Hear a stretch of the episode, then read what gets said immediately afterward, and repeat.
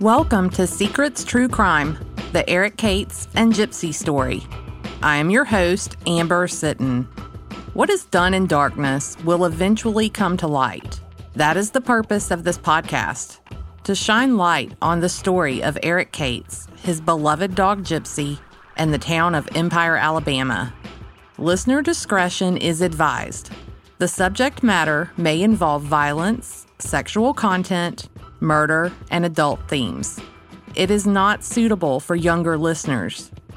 This is episode 8 of a serial podcast, and they are designed to be listened to in order. Another big question that Eric's family had was what happened to Eric's things that were missing from his truck. His keys were not found. Eric had at least one knife with him that day, and no knives were found in his truck. We've mentioned Eric was last seen wearing a hat. His hat nor any remnants of it were found. There were also some necklaces in Eric's truck. This part is a little confusing. One was a white gold necklace with a pendant that was a circle of diamonds. Eric kept this necklace hanging from his rearview mirror. Eric had some additional necklaces in his ashtray. One had a silver infinity sign, and the chain on it had broken. There was also an unmarked silver cross. Eric had recently bought a steel ball chain used for military dog tags from a military surplus store to put this cross on. We don't believe the fire inside the vehicle was hot enough to melt these items, but even if it had been, the metal wouldn't just evaporate. There would be telltale remnants of the necklaces, the keys, and the knife. While we don't yet know who took Eric's hat and knife, we do know who likely had at least one of the necklaces. At the time of Eric and Gypsy's murder, Perry Selman was in a relationship with a woman we will refer to as Gracie. We don't know if they were married or just in a relationship, but they were living together in Perry's home. Gracie's name came up in some of the tips Eric's family had received, and Toby wanted to talk to her. She'd made several failed efforts to speak with Gracie, and she was tired of waiting. Toby knew where Gracie was staying at the time, and she and Tanya showed up there one afternoon. Perry was in jail, and Gracie was living with the man that we've been referring to as George, and George's girlfriend, who we will call Zena. The letter we discussed in episode 7 claimed that both George and Zena played part in Eric and Gypsy's murders. Gracie and Zena came outside and got into the back seat of Toby's vehicle. Toby just wanted to talk to her about what happened to Eric and Gypsy, but Gracie had a surprise for Toby. One of the encounters that we had was um, with when I was talking to her, she wanted to give me back a necklace that had belonged to Eric. And she was in my car in the back seat. Tanya and I was in the front. And her, who was at that time, I believe, to be part of Eric's murder. I think he was one of the ones that was there when it happened to Eric and Gypsy. He was yelling for her to get out of my car, to keep her mouth shut. He was using profanity. I had locked the doors. He had walked up more than once to try to open the door to get her out. Finally, he um, he was making such a scene that she went to give me the necklace, and I told her we would we had already made plans to meet the next week when he wasn't around. Toby gave me a vivid description of George's aggressive and threatening behavior. At the time, Gracie was attempting to retrieve and hand her the necklace. George had picked up a board and was loudly threatening and cursing as he advanced towards her vehicle. Toby was never able to meet with Gracie again. Gracie went to jail herself for a while, and it wasn't too long after she got out of jail that she moved out of state. When we met with Toby for the first time, she told us not getting Eric's necklace that night was one of her biggest regrets. and a few days later, she messaged Gracie to see if she still had Eric's necklace. Gracie told her she did not have the necklace. She told Toby that a couple weeks after they'd had that meeting in Toby's car, she'd given Eric's necklace to Tanya. So Tanya knew that I was going to be meeting her. That meeting never happened, and I never got the necklace. And it wasn't until just a couple of months ago, in 2019, that I found out that Tanya had that necklace along with another necklace that had supposedly belonged to Eric. And she never told me about it. And what bothers me about this is she knew that I had regretted not taking the necklace that night. And with all this time, she had never told me. And she knew about this before I cut it off with her. She knew about the necklace. She had the necklace and never told me.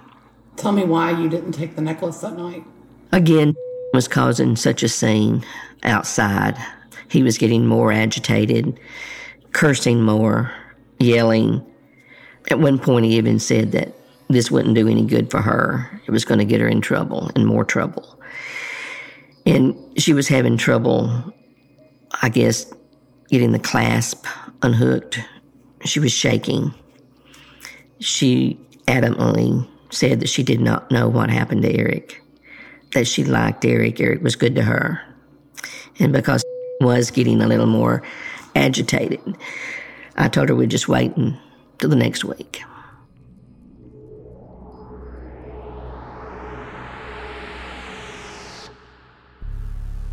We've had numerous audio recordings from the years since Eric's murder that have come into our possession. One of those recordings is a conversation between Tanya and Gracie as Tanya was buying a necklace from her. You can tell that the conversation is happening inside the blue store. You can hear the cash registers and the chatter of customers making purchases. In the recording, Gracie tells Tanya that the necklace was Eric's. Tanya asked her how she had gotten it, and Gracie claimed that she'd had it for five years. She said Eric had traded the necklace to Perry for dope. Gracie wanted $150 for it, but Tanya stated she didn't think she could do that, but she could do $100 and the cash. I'm assuming this meant $100 in store credit and $50 cash, but I can't be certain. They both commented several times about how pretty the necklace is. They noted that it was gold, had diamonds, and then Tanya said, It's an infinity. Gracie notes that she kept it in a safe because she was afraid one of the diamonds would fall out. Tanya says, I sure hope Miss Toby will give me my money back on it. If not, it'll go into my collection and never be worn. I have been unable to reach Gracie to ask her myself, but one of her friends did ask her about the necklace she sold to Tanya. Gracie found an image online of a necklace she said looked like the necklace she sold to Tanya, and she sent it to her friend. The friend provided me with a screenshot of the necklace photo. It isn't an infinity, as Tanya said in the audio. The necklace pictured appears to be identical to the necklace Toby described that Eric had hanging from his rearview mirror white gold with a circle of diamonds pendant. Toby had seen it and the other necklaces in Eric's truck on the Monday before Eric and Gypsy were found behind the Empire School, and she knew the value of the circle pendant necklace all too well. She is the one who bought that necklace as a gift to a woman in Eric's past. When she noticed those necklaces in his truck, she told Eric he didn't need to have them just sitting around his truck because someone would steal them. Eric specifically pointed at the diamond circle necklace hanging from his rearview mirror and told his mom he liked it there. He liked the way it looked when the sun hit it. On the day we asked Tanya about what we believe was Eric's last trip to the store that Friday night, Michael also questioned her about this necklace she purchased. Again, this is the poor quality audio from the gas station parking lot, so I'll keep this audio to a minimum. What about the, the, the necklace thing?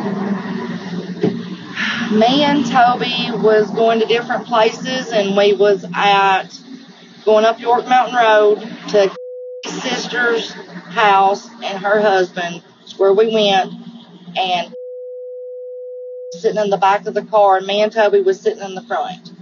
And she tried handing Toby a necklace. I can't remember exactly what it looks like, but from what I can remember, it was like a forever diamond like thing. When they first come out, it was like a S shape. Wasn't just a plain gold necklace? No? That's right. And you don't have that. No, we didn't take it. You never talked to about it again and, and she didn't give it to you. No, I was going to buy it from her and give it back to Toby, but as far as I know of, I never did that either. I'll go back and look in my stuff though. Did you buy a necklace from Yes, I did. It was supposed to be Eric's from years before? Yes, Just but it just hope you wasn't know that. Yes, I told her that, and I showed it to her. She said it wasn't.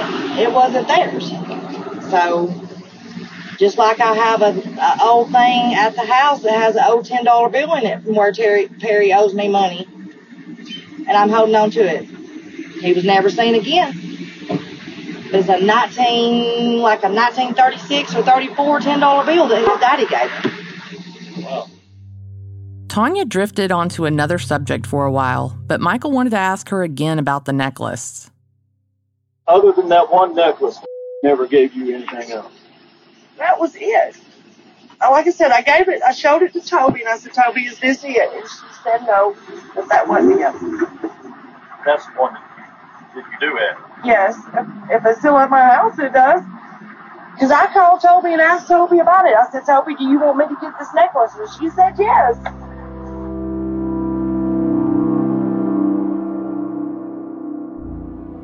While we haven't seen the necklace that Tanya bought, the descriptive language she and Gracie used in the recording sound much like one of the necklaces Toby has been searching for all these years. After we met with Tanya, we told Toby that Tanya said she had tried to give her the necklace. Toby told me Tanya never showed her or tried to give her a necklace that fit the descriptions from Gracie and Tanya. She did say that Tanya showed her a piece of costume jewelry one time. It wasn't gold, the metal was tarnished, and it was not an infinity. It did have a round circle pendant, but it was not diamonds. Toby is adamant that the piece of jewelry Tanya showed her was not Eric's. In the last few episodes, you've heard about some of the tips that Eric's family received, but these tips are just a small portion of what they've received. The majority of them centered around a story that has become very familiar to Eric's family. There was a fight. Eric was ambushed from behind, gravely injured, usually by some type of knife, and then he and Gypsy were moved to the school and set on fire in Eric's truck. There is one other common theme in most of these tips. Eric's beloved and loyal companion Gypsy bit someone while trying to protect him. Several people have reported seeing a dog bite, and from the statements, Gypsy had a good hold on him and tore him up pretty badly. Possibly enough that he had to get stitches, or it likely left some noticeable scarring on his lower leg. The location of the initial altercation varies from tip to tip, but the most commonly stated location is Perry Selman's house. Some of the names of those allegedly involved vary, but there are a few names contained in these tips that are mentioned almost every single time. One of those names is Randy Hicks. While Jessica adamantly denies it, the most widely told story is that Eric and Jessica were having an affair.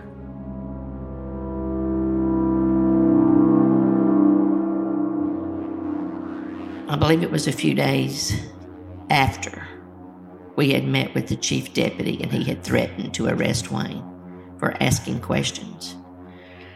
I would go back every day, I went to the blue store, the last place Eric was seen. And at this time, we already had heard that a Randy Hicks is the one that started a fight with Eric, and that Eric had gotten stabbed, put in a vehicle, and burned. And I saw Randy at the blue store. I walked up to him and I said, um, Randy, I'm Toby, Eric's mother. He became very pale. And he, in fact, leaned up, fell into his car. He was getting gas at the gas pumps. And uh, I just told him, I said, rumor has it you're one of the ones that killed my son. And he said, No, ma'am. He stuttered, started to sweat, denied it, would not look at me in the face. And I said, Well, come inside and let's have a, a drink, and uh, I'll buy you a sandwich and we can talk. And he said, No, no. And he started looking around. He said, But my brother knows what happened. My brother can tell you. He said, But I can't talk to you. And his brother, I've never been able to talk to him. He would never meet me, he would never talk to me about it. Jessica insisted Randy never talked to her about it either, but she did say that shortly after Eric and Gypsy's murders, Randy became paranoid. We were laying in bed one night, you know, or to go around our our house. It's right on the road, you know, it's a curve. And I don't know what he heard or what he saw or what he thought, but we had a king size mattress and we have two windows in our room. We took the box springs and put one against each window and we slept on the mattress in the floor. Right after that is when we moved in with his brother for a little while. Why did y'all move in with his brother? He said he wasn't didn't feel safe here. That's exactly what he said. And you never asked him why? And then, yeah, but he didn't, he didn't really say we didn't have a good communication, you know, going on, me and him. And so he didn't really talk about things. So it was two weeks later is when I went to jail, and then we were only together a few months from when it happened to when I went to jail and we broke up.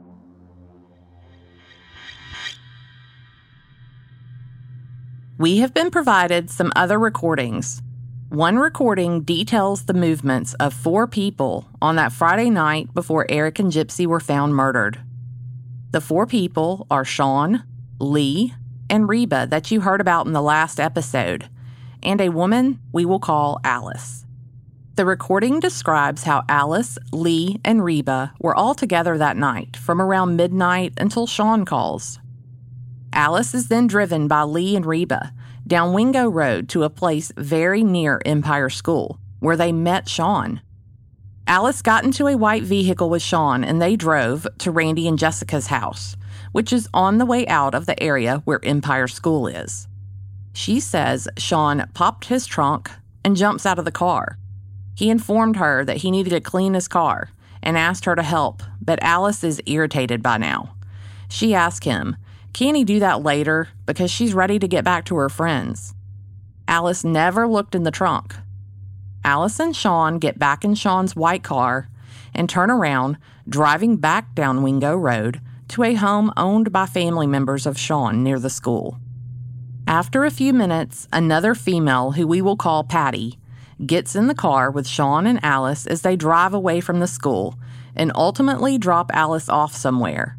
Sean and Patty then drive back down Wingo Road to the family member's home again. It is estimated that all of this activity was taking place around 4 a.m. Saturday morning. Statements were given to the Walker County Sheriff's Office and to other law enforcement. On another night, Toby was summoned to a meeting with a woman. As the meeting ended, the woman tried to hand Toby a knife. She stated that she'd been told that Lee gave this knife to Randy Hicks, and it could be the knife that was used to murder Eric. Toby was surprised by this turn of events, and she didn't want to touch the knife.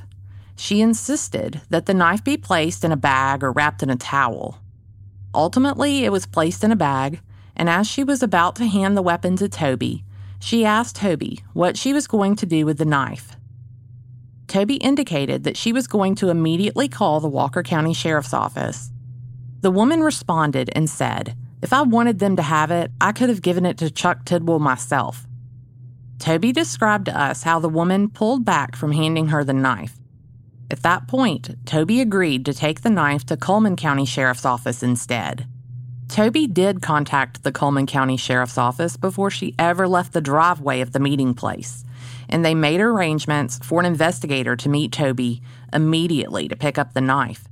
Despite Chief Deputy Darren Bridges' numerous statements to the Cates family that he needed help and wanted the help of the Cullman County Sheriff's Office, the Walker County Sheriff's Office did not welcome their assistance.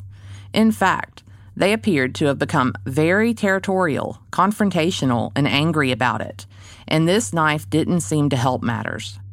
Toby has told me that investigator Chuck Tidwell told her at the time there was much discussion in the district attorney's office about charging her with obstruction of justice for not turning the knife into the Walker County Sheriff's Office. I was also recently given this information, but Toby was thankfully never charged. As all the statements and tips began to surface about Randy, Sean, and Lee, Toby told me that Chuck Tidwell gave her the description of two cars that they were looking for. One of these vehicles supposedly belonged to Randy and Jessica, and the other belonged to Sean. Tanya got a tip that Randy and Jessica's vehicle was in a garage up on York Mountain we went to various houses. I mean, I can't tell you at the nights that we was out trying to find out what was going on. And when we found out that his body may have been in a car, we was up on the mountain sitting and trying to get, you know, conversating with Chuck and trying to tell him, you know, you got to get here. They're trying to get this car started. I don't know if they still have it, but it was Randy and Jessica's car. Randy Hicks and Jessica yeah. B. Yeah. They were broke down? No, it was up on the mountain. They had gave the car away after Eric died. I'm saying there's so much mishandling on this case.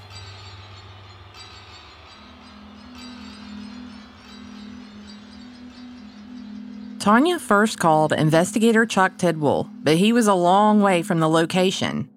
Toby drove straight there from her job in Birmingham. It was dark by the time she picked up Tanya, and Toby was worried about the interior lights coming on when they opened the doors to her SUV. They were in a hurry, but Toby quickly put duct tape over the button in the door frame of the driver's side car door to prevent the interior lights from coming on, and she and Tanya drove to the location. From where they were discreetly parked, they couldn't see inside the garage where the vehicle was supposed to be. Toby snuck into a pasture to try to get closer to the garage to see inside. Tanya had to stay in Toby's SUV because they hadn't duct taped Tanya's door. Toby was a nurse and wore a bright white uniform. On this particular night, Toby told me that there was a full moon and it was so bright outside. She had to lie down in the pasture to avoid being seen by the two men outside the garage. Once the men went back inside the garage, she was able to see the vehicle. Toby returned to her car where Tanya was keeping watch, and they saw the men drive another vehicle to the door of the garage. They were attempting to jump off the car. Tanya called Chuck to let him know the vehicle was there and that they were trying to jump it off. Toby said that once Chuck had confirmation that the vehicle was at this location, he secured a search warrant and went ahead and called a wrecker. Chuck arrived and the wrecker was just seconds behind him. Toby and Tanya watched until the wrecker left with the vehicle. Toby told us that she was told by Chuck that nothing was found in that vehicle. Sean's vehicle took a little longer to locate. Toby was out of town and received a call that someone had just spotted the vehicle on a rollback repo truck. Tanya went to try to catch the man driving the rollback, and both Tanya and Toby placed calls to Chuck. Tanya reached him first and let him know that Sean's vehicle had been spotted. Tanya located the truck with the car on the back of it at nearby T&R Grocery. Tanya was able to speak to the driver of the rollback. Once the driver realized that the car that he was repossessing was wanted in a murder investigation, he agreed to wait for the investigator to arrive. Toby told me Chuck arrived pretty quickly and impounded this vehicle for processing too. She said that Chuck told her that a piece of the carpeting was missing from the trunk. The missing carpet in the trunk does make the statements about Sean wanting to clean out his trunk all the more interesting. Toby told us that white hairs were also found in Sean's trunk. Unfortunately, investigator Chuck Tidwell told her there was no follicle attached, so they were unable to match the hair to Gypsy.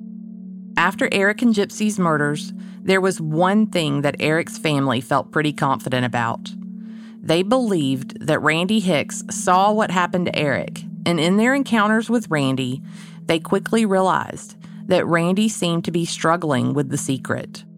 Toby believed that Randy was going to eventually tell her the truth about the murders. From everything we've learned, Toby was right. But before Randy could reveal the truth, he disappeared for almost three weeks and was discovered dead in the woods in Sipsey. Join us next time as we discuss the suspicious circumstances surrounding Randy Hicks' death.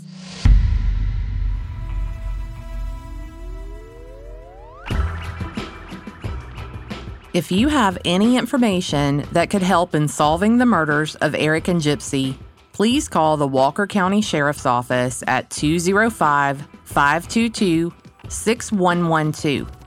You may also email me at secretstruecrime at gmail.com or call our confidential tip line at 205 282 0740. If you are left still wanting even more content, please check us out on Patreon. We have filled it with great information about Susan and Evan and Eric and Gypsy. This podcast is an independent podcast. That means that everything that goes into making this podcast is done and funded by me. All of the investigative tools and resources are provided by Echo 7 Foxtrot. The tragedies we highlight and investigate have had a tremendous impact on the victims' loved ones and friends. We don't burden them with additional expenses to cover their cases. We donate our time and talents because we want to help and hope to find the answers they need that are long overdue. For as little as $5 per month, you can receive exclusive access to members only photos, videos, early access to episodes, and much, much more. By becoming a patron, you too are helping us to help these families. Your support as a patron of Secrets True Crime Podcast helps us cover the expenses associated with producing a high quality podcast, traveling to conduct fieldwork and interviews, and obtaining the tools and equipment needed to conduct a thorough investigation. In short, your support as a patron allows us to do more for these families. Become a patron of Secrets True Crime Podcast today, and let's solve these cases together. Patreon.com slash secretscrime. I'll also post the link to our Facebook page. If you are enjoying this podcast, please be sure to follow and subscribe in your podcast player of choice and by giving us a five star rating and review in Apple Podcast. I'm active on social media and often share photos of Eric and Gypsy. Follow Secrets True Crime on Facebook, Instagram, and Twitter at Secrets Crime. This episode was co written by me and Michael Fleming the audio production for this podcast is by Kane Power at precisionpodcasting.com.